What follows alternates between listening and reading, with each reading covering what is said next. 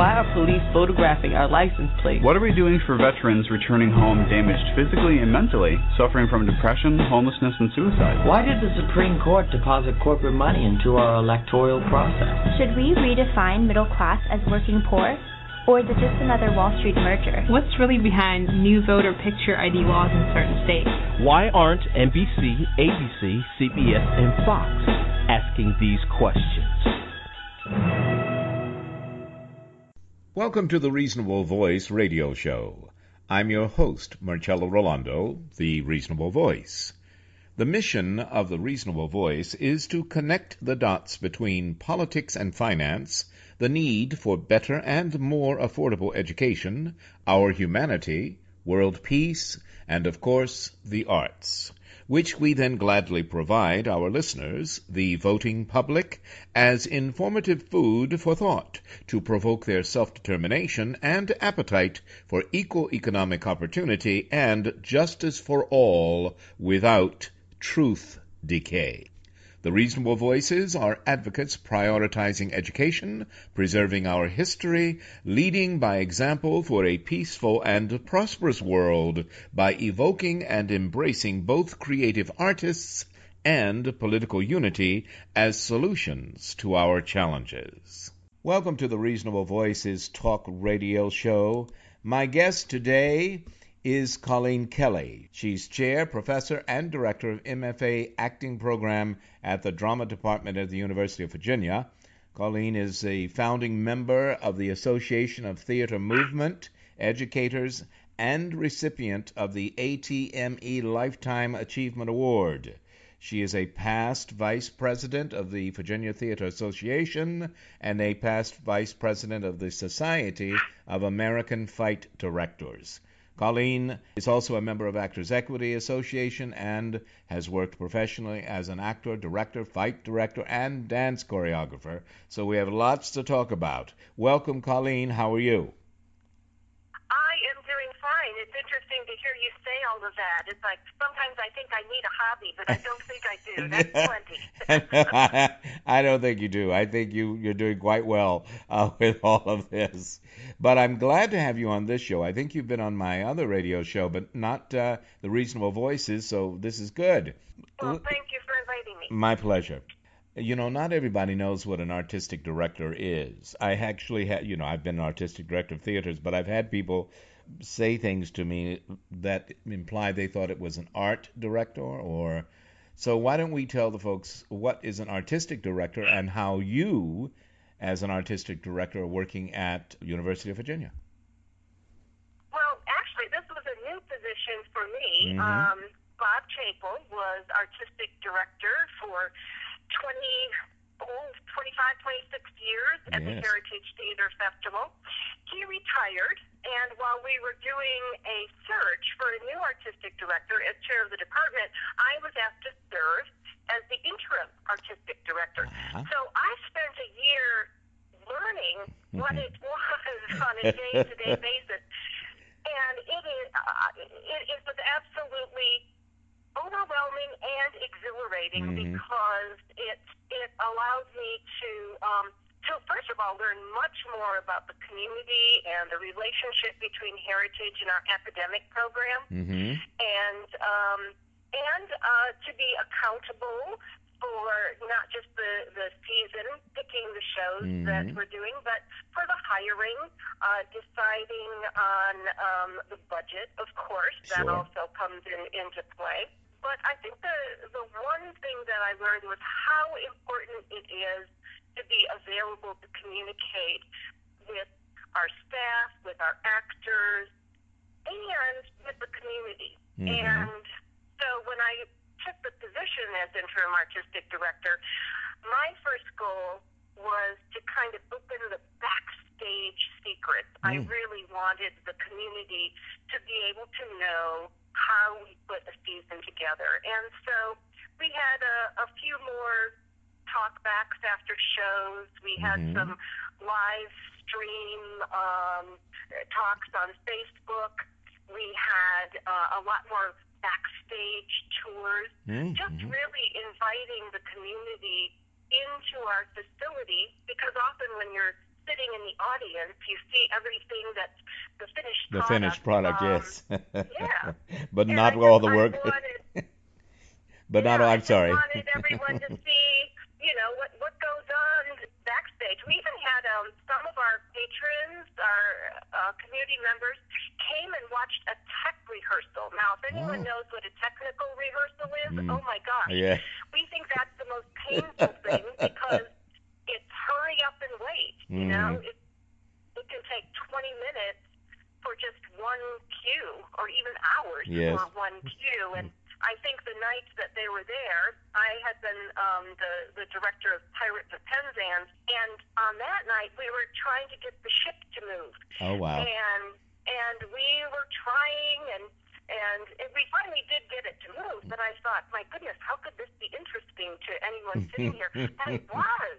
It's just fascinating to see you know how you get all the lights and and get everything coordinated so yes we we had a great time last year and we Wow. hope to do more of the same this year Fantastic. Well, I, I certainly understand what you're talking about, I've, and I've had the- surprise too of uh, uh, people coming in or the cast members coming in saying, "Can can so and so sit in on the tech rehearsal?" And I always give them a little look, you know. But my only question is, are they in the business? Yes. Well, then they understand. But you, you've gone a lot better because uh, with actually bringing in the community that is not necessarily theater experience other than an audience what a, a time that must have been an education it may have seemed laborious to those who had to do the work but i imagine it's fascinating to to watch how it all even though it grinds sometimes in slow Right. tempo but still that that's that's fascinating fascinating. So you are truly opening up the theater um, and how it works to the public and what sort of response are you getting? Is is attendance up for instance? Are backers coming in? I don't know what what but i mean it would be nice you know well i'll let you answer. Yeah, um, well, the, the answer is, is yes, and and I suppose that's only why I'm why I'm only the interim artistic director is because um, those things are very important. But I also think about how we just get people in our building, and Mhm. sometimes that's not necessarily the dollar line, you know, at, at Mhm. the bottom. Um, and I just think for especially getting younger students yes in yes are considering the University of Virginia, that being able to visit here in the summer um, and being able to have our undergraduates working with our graduate students and working with professionals. So I think that, that I still think of this as an educational opportunity Mhm. for everybody yes including me, and and I've learned much more about Charlottesville, Mm, um, mhm. having to you know to work during the summer at at Heritage. Excellent. And you know, and I hear what you're saying. I one thing I've often said when a theater has approached me and they're having uh, a challenge for audiences or whatever, I always say go to the schools, have field trips, come and see. You you build an audience and audience appreciation and awareness as early as you can, and you are creating theater goers. And so I, I love that approach. I think that's marvelous for you to do that. And in addition, you know, the talkbacks and the being able to have the tours backstage. How, how are your talkbacks attended? I know I was a part of one of those at the Heritage, and I found it uh, it was it was interesting the questions. But what's your experience with it? Well, I know that our our actors and designers they absolutely love the opportunity Mhm. to be able to an- answer the questions. Um, and our audiences, uh, usually if it was on, um, for example, this year Tuesday we have Talkback Tuesdays. Um, that um, having the the audience stay, but I think what some of our audience members don't realize is anybody can come to the talkbacks. It's Mhm. not just for the audience that attended the show that evening. Mhm. So that was one thing I learned. I want to make sure that our audiences um, know that they can come to the talkbacks whether they saw the show that night or, or not. So Hmm. hopefully that will help even more people Yes, attend the talkbacks. that's a nice little wrinkle. I don't think I've ever uh, ever done that. That's that's very good. I love that. Well, let's let's remind people. I, I, I want to. Um, I know I said it in your intro, but you are a professor, you are a chair, you are uh, a director, and although we're talking about you as the artistic director at the Heritage Theater Festival, we should say the Heritage Theater Festival is associated with the University of Virginia. I don't want to call it its summer program because it it's both united and and independent. Is that? It is, yeah. It, it is the professional Mhm. summer theater, so it does take place in the summer, but it, it, it's the professional theater that is a uh, component of the Department of Drama Mhm. at the University of Virginia. So not only is it housed here in terms of the venue, but it's also uh, has deep roots. It, it's integrated into our academic mission Mhm. and our faculty and our students. A chance for them. It's like a, a laboratory in the sciences. Yes. You get to completely focus on on your art um, Yes. for several weeks. Yes. And also, they're people, as you say, it's professional. So they have professionals visiting artists from all over who come there to work for that summer. So they are having that experience. Uh, that's, that's quite fascinating. I mean, I enjoyed it working there and was always surprised when students would come up and ask questions about this and that and the other thing. Because you know sometimes when you've done this a while you are you love the art you love the work but you, you're showing up because you're supposed to show up and you have a job to do and you do your best you forget some of those earlier impressions and questions. Save me from myself. What do you think?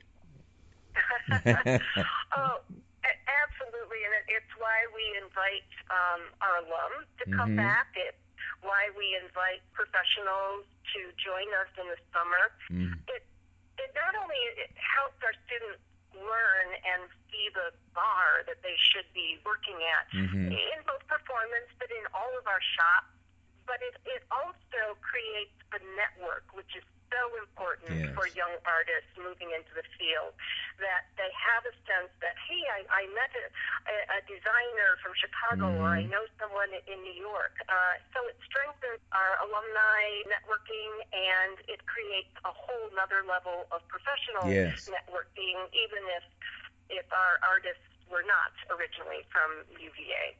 Excellent. You know, getting back to the artistic hat, as you said, you are not necessarily directing all the shows, but you certainly are a director, and you did, as you say, direct Pirates, uh, Penzance last year.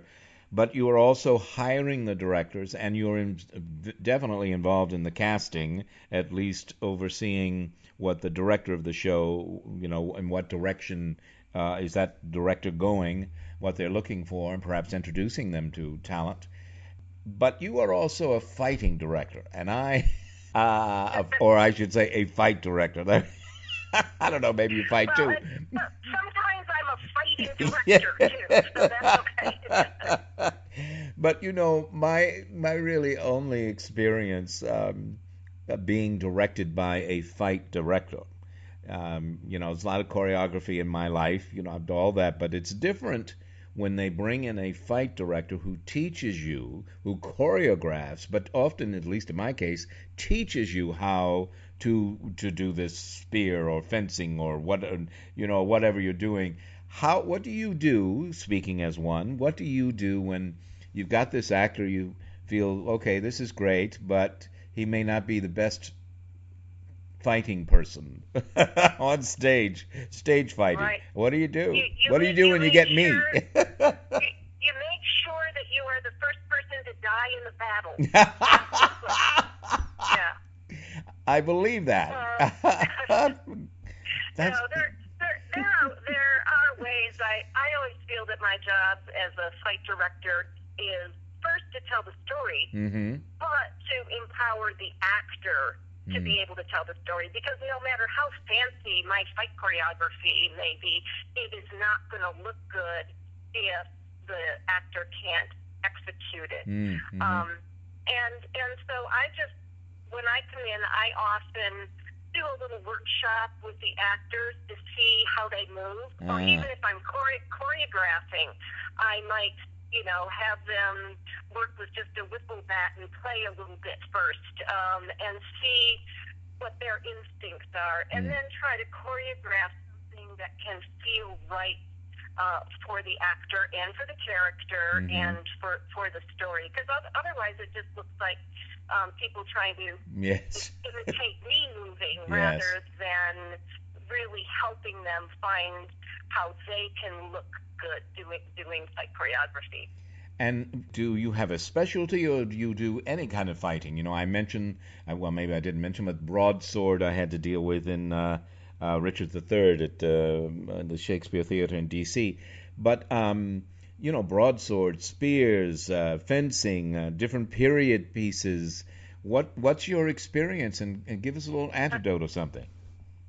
Well, all of the above. um, I belong to an organization called the Society of American Fight Directors. Yes. And in order to be a teacher of stage combat and or be a fight director, you actually have to be tested in your knowledge of all of those weapons. So Mm. especially period, period weapons, as you said, broadsword, sword, quarterstaff, sword and shield, Mm-hmm. uh, single sword, rapier, rapier and dagger, all of, of those weapons that you would find in classical plays. Mm-hmm. And then there's a whole vocabulary of contemporary Yes. unarmed combat, knife fighting. So there's the contemporary um, fighting. Sure.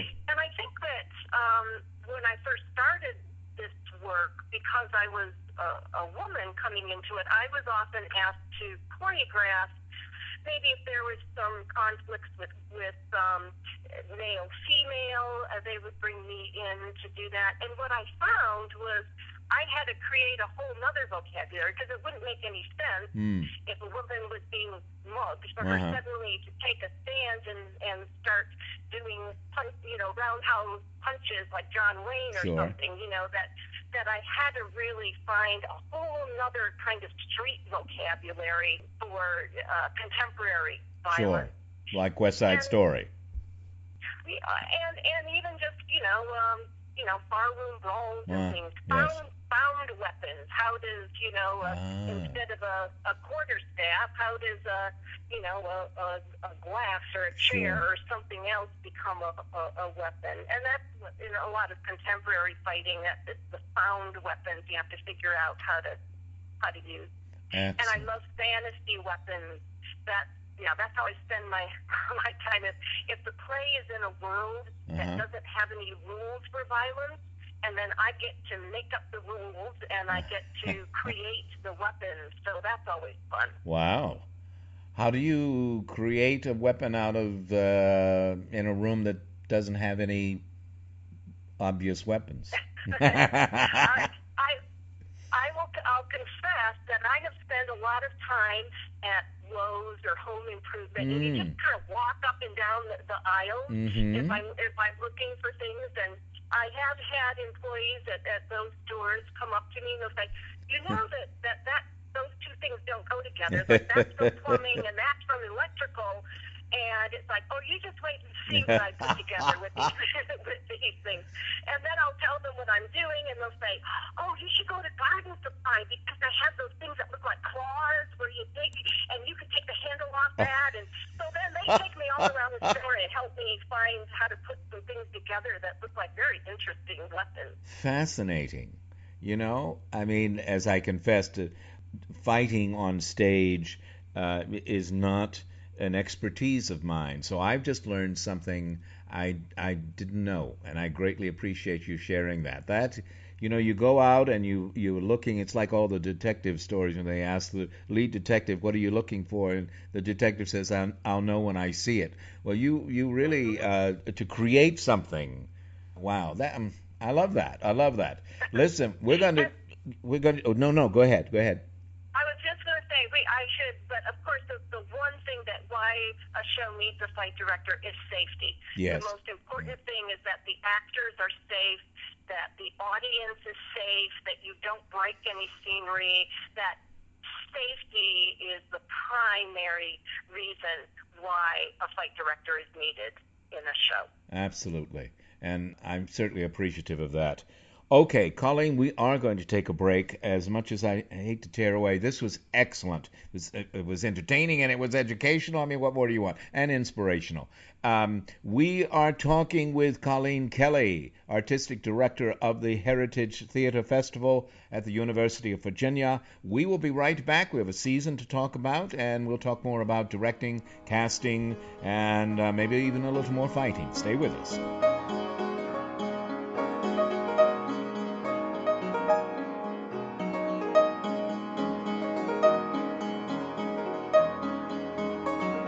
And now, another film rental discovery. Welcome to the Indie Film Minute. Religion is an inescapable facet of society. Here in America, home of the Bible Belt and megachurches as far as the eye can see, Christianity is king. Its creeping influence has its fair share of critics, but likely few are as entertaining as Brian Dannelly's dramedy, Saved.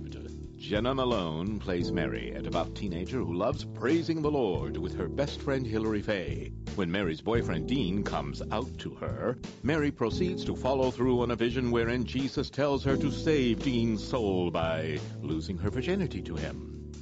When Mary winds up pregnant and Dean is sent away to a Christian rehab center, she is forced to navigate her senior year confused and concerned about her once firm beliefs. Malone's performance as Mary is a knockout punch filled with soul searching that rises far above run of the mill teen angst. Mandy Moore's turn as the more radically religious Hilary Faye is also a highlight. Watching her bounce off the walls in response to Mary's loss of faith is equal parts hilarious and humbling.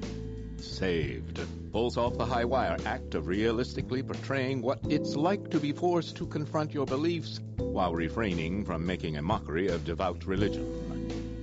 Saved. Not in theaters. Discovery through rental. Welcome back to the Reasonable Voices Talk Radio Show. My guest today is the chair, professor, and director of MFA acting program at the drama department of the University of Virginia and the artistic director of the Heritage Theater Festival, Colleen Kelly. Great season coming and and coming very soon, we should say. Let's start off. Uh, let's start off with Middletown. Tell us a little about the playwright and his style. He's known for for taking something that seems so simple, and it, it, it and you and you're drawn in to what seems to be okay. This is easy. I get it. And then all of a sudden you realize, oh, there's more to it. There are more levels. What What are your thoughts about uh, Middletown? Well, I'm directing Middletown, and and I did pick it because I absolutely love this play. Mm-hmm. It has a little bit of nod to our town, Yes. um, which I think everyone is familiar with. But Middletown places more of a, a contemporary spin Mhm. on what it is like just to survive this world. And so you have people who are very, very, um, their, the writing is witty, it's very funny, but then there are also some very serious moments. Mm-hmm. The one of the characters is is pregnant for the first time, and Mhm. and she's worried and just asking questions about what's going to happen and and about life. Um, and um, and you have uh, a lot of people in the town. Some tourists come into town and um, ask questions about the town square monument and the young girl who is the, giving the tour is kind of well it's just it's uh, a monument it's Mhm. here because it's always been here and there's just a lot of things that in this play that you start to question yeah i wonder why we do have those monuments in the middle of town or i wonder why you know what tourists coming in here what Mhm. their impression of,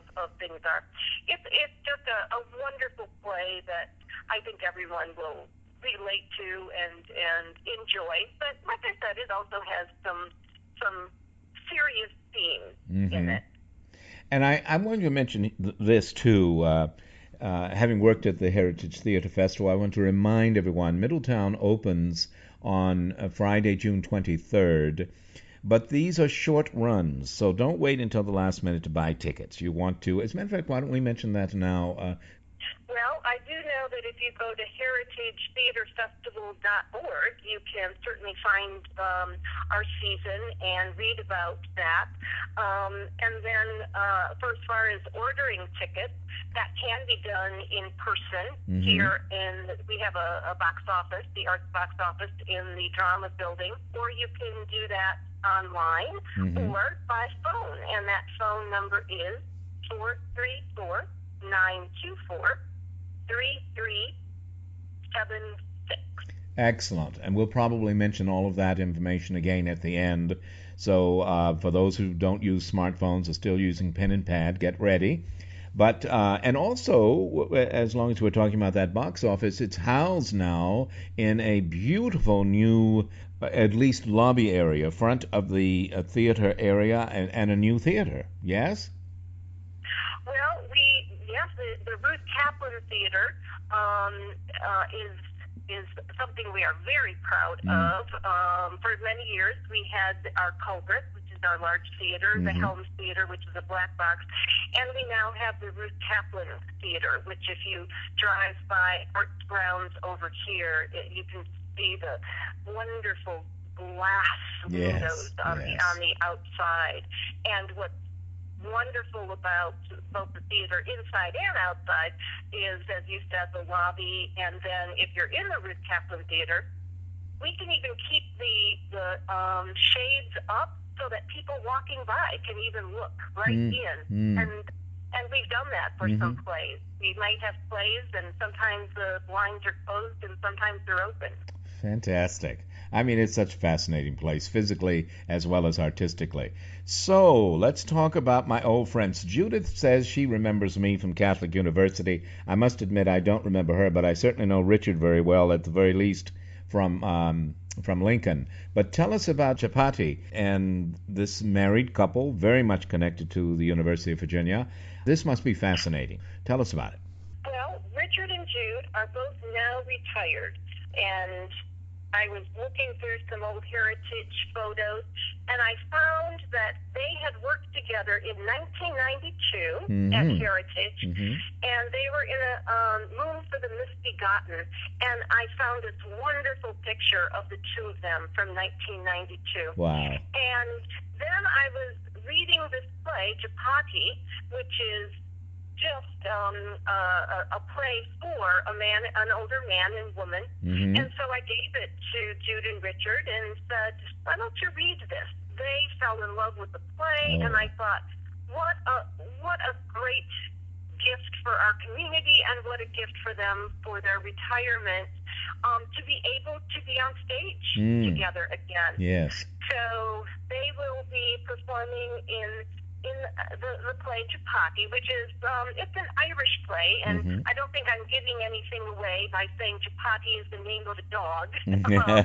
and yeah, so the character that Richard Warner plays, he has a dog named Chapatti, and Mhm. he's trying to find a new home for the dog. And then um, the character that Jude will be playing, she is trying to find some homes for some kittens and cats. And so the two of them come together, and you have some cat people and dog people, and you know what happens when cat people and dog people get together. Yes. Um, yeah. So again, it's it's a very touching, and endearing story, and I I just cannot wait to see Jude and Richard on stage together again. Fabulous.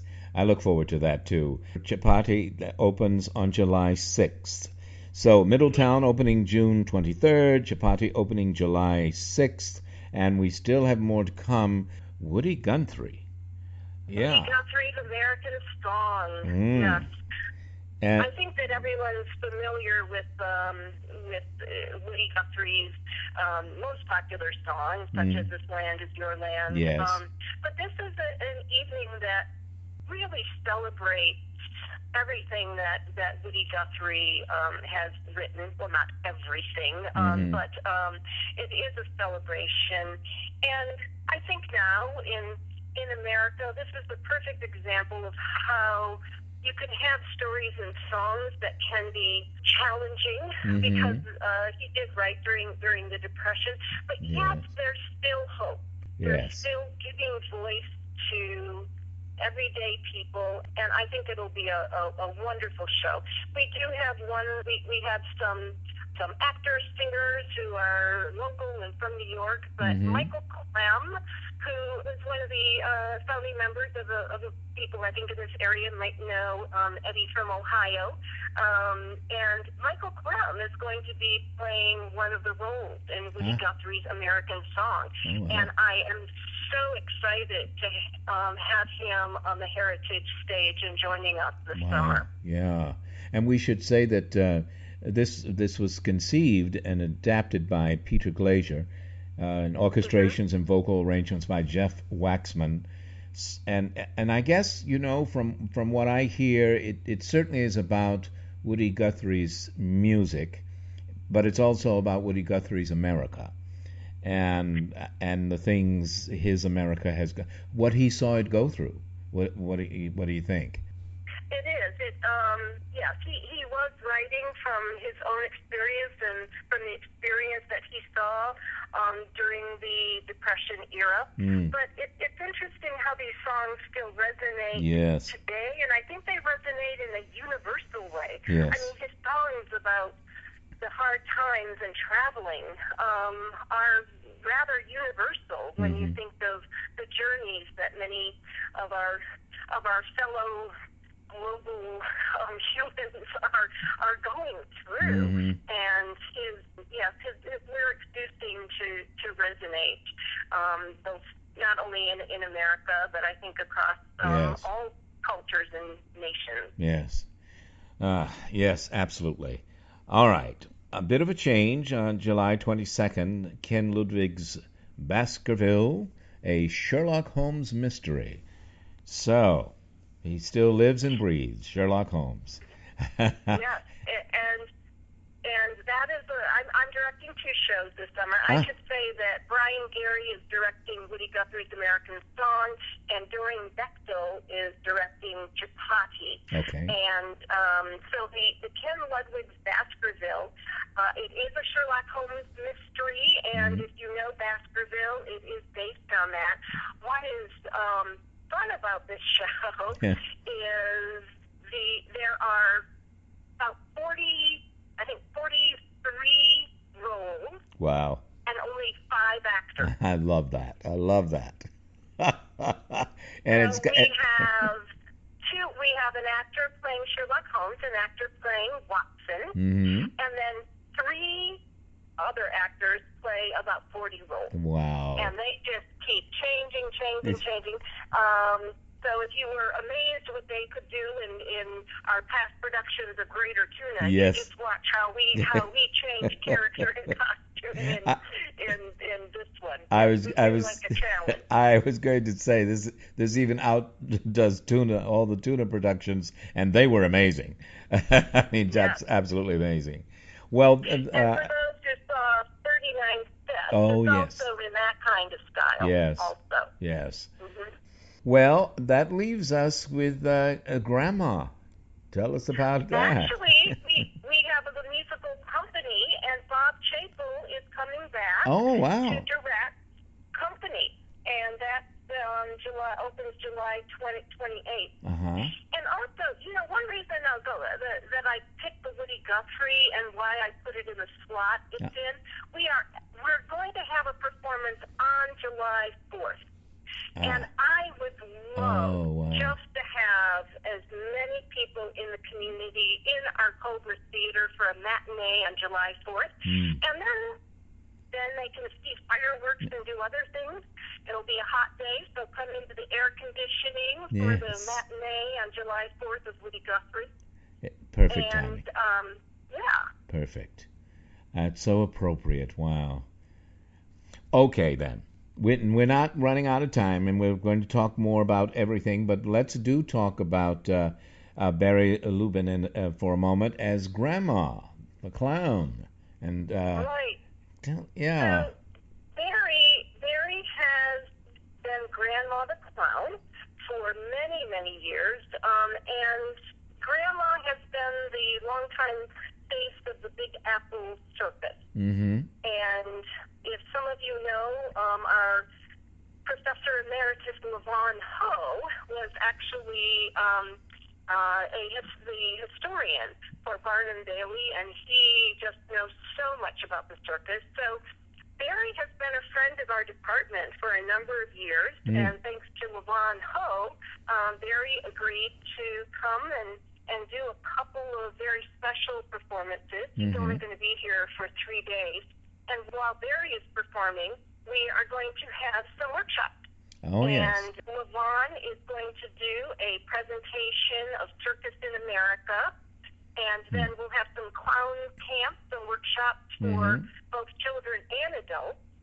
And- And one very special thing for me is we have a, a professor in the School of Nursing who is Mhm. head of the Compassionate Care Unit, and his name is Tim Cunningham. Uh-huh. And Tim is a past executive director of Clowns Without Borders. Oh, wow. These are yeah, these are the artists who who will go into into areas on Mhm. an international level and just bring some hope and smiles to the um, children and, and adults, Mhm. um, whether it be through illness or through uh, um, any kind of war or what, whatever that need is, the Clowns Without Borders will um, do humanitarian outreach. Um, and Tim also has experience um, with uh, hospital clowns. Again,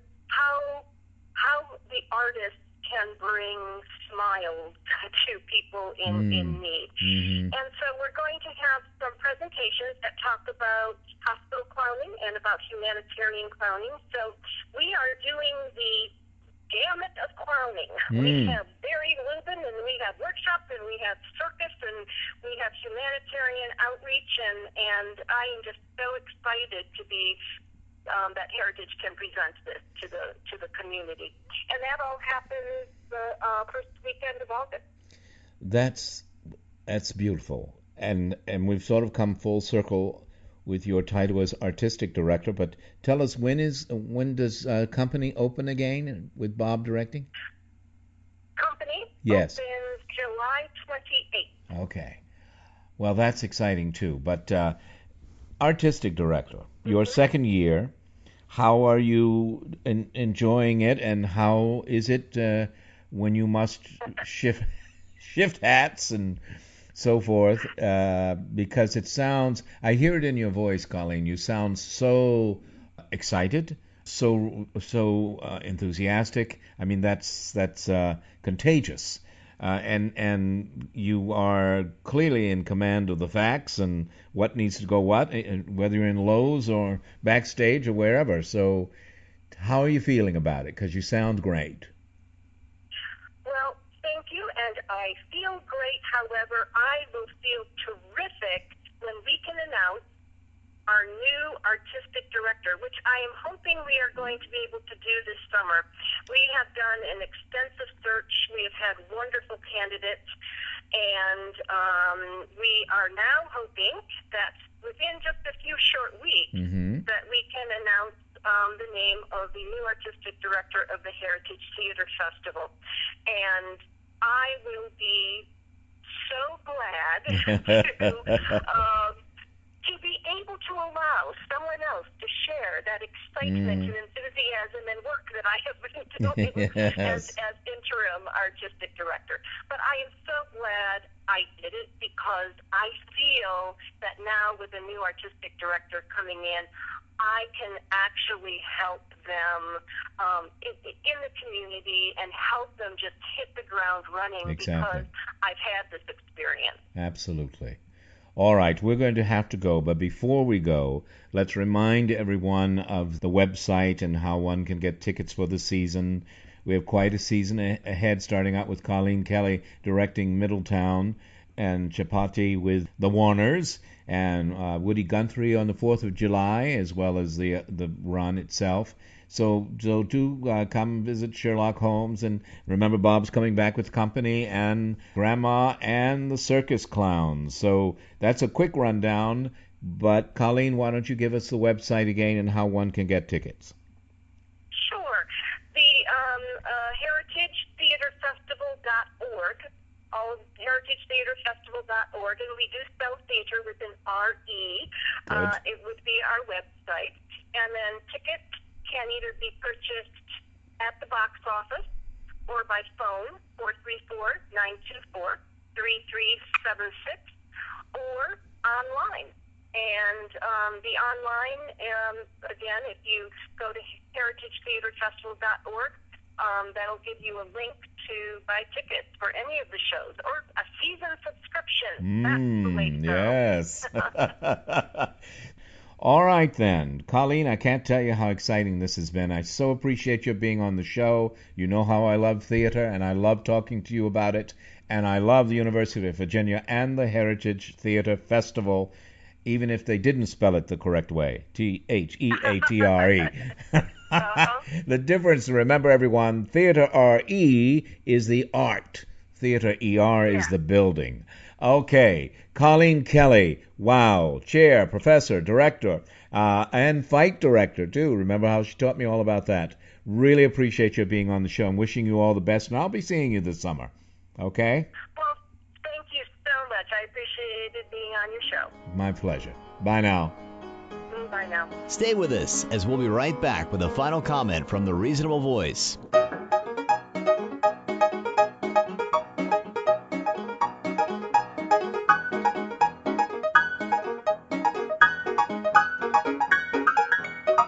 Now, another film rental discovery.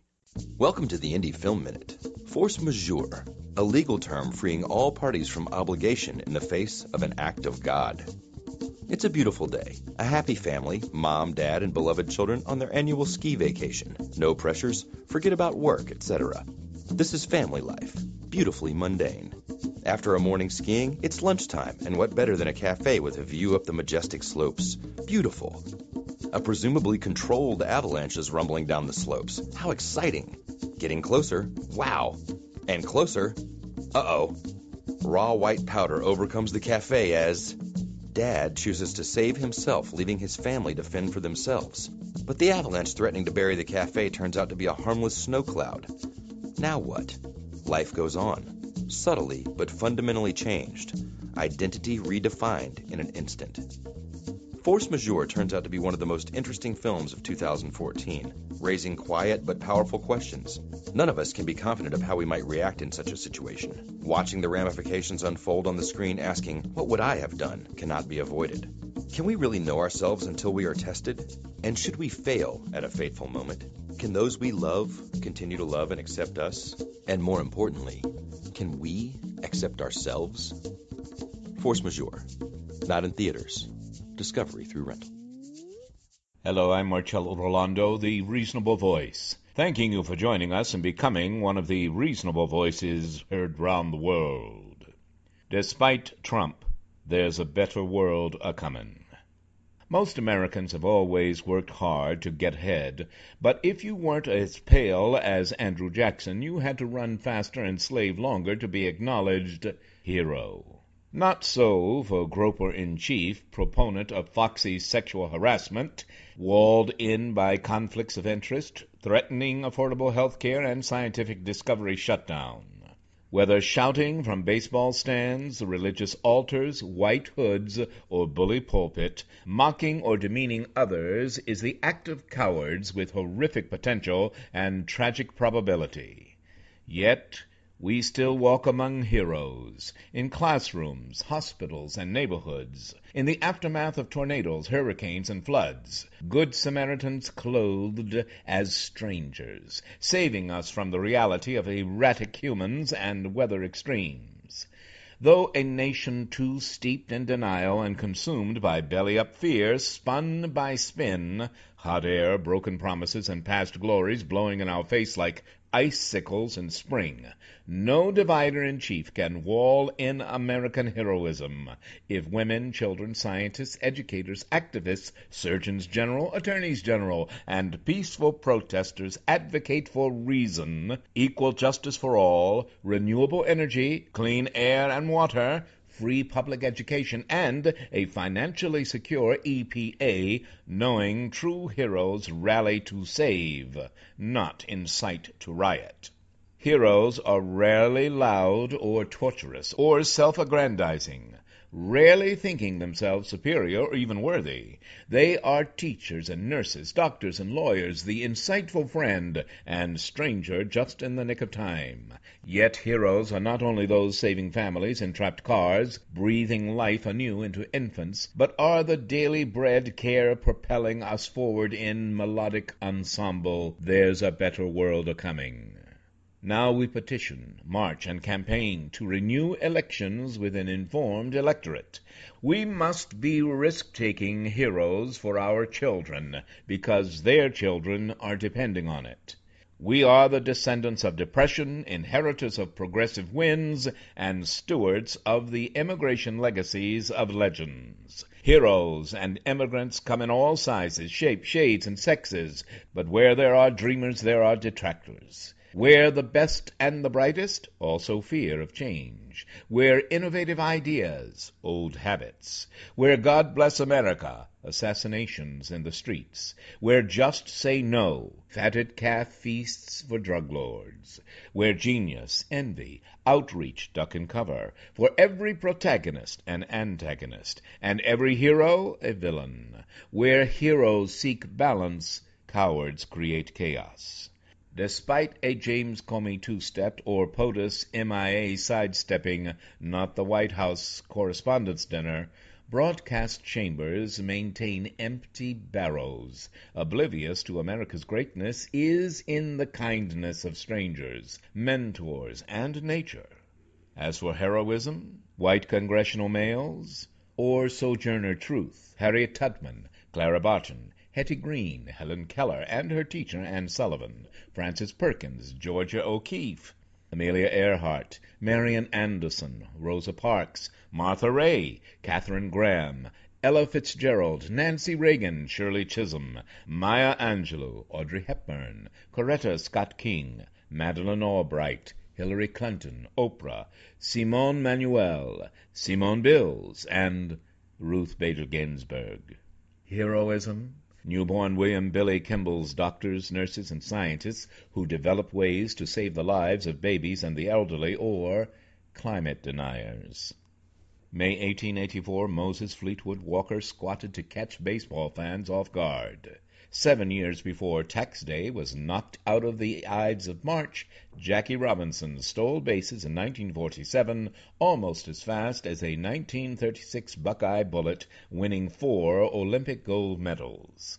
Yet we still need Sam Cooke and Woody Guthrie to apologize to Adam Jones. But I know a change is going to come. Oh, yes, it is.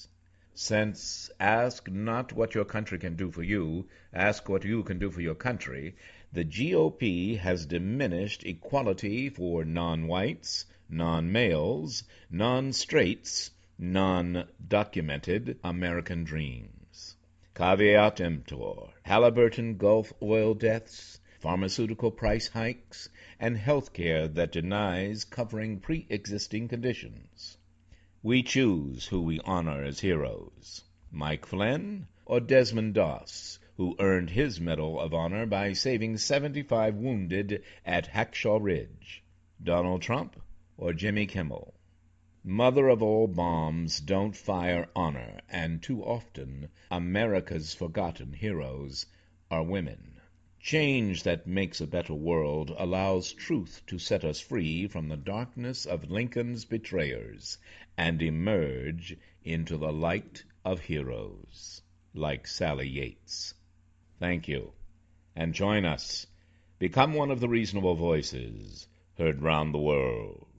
Thank you for continuing to listen to, support, and share the Reasonable Voice Blog Talk Radio with family and friends, especially online. We enjoy hearing from you, and in response, yes, we are now accepting new company and business advertisers and welcoming organizations seeking to be one of our sponsors. So please do continue to email us at thereasonablevoice at gmail.com. However, if you prefer to simply make a donation, your donations are greatly appreciated and can be made through PayPal by clicking on the donate button found at the top of the homepage of the Reasonable Voice website. Thank you for joining us today to make every day as reasonable as possible. We hope you will download and share our downloadable podcasts. I'm Marcello Rollando, the reasonable voice, hoping you will become one of the reasonable voices heard round the world.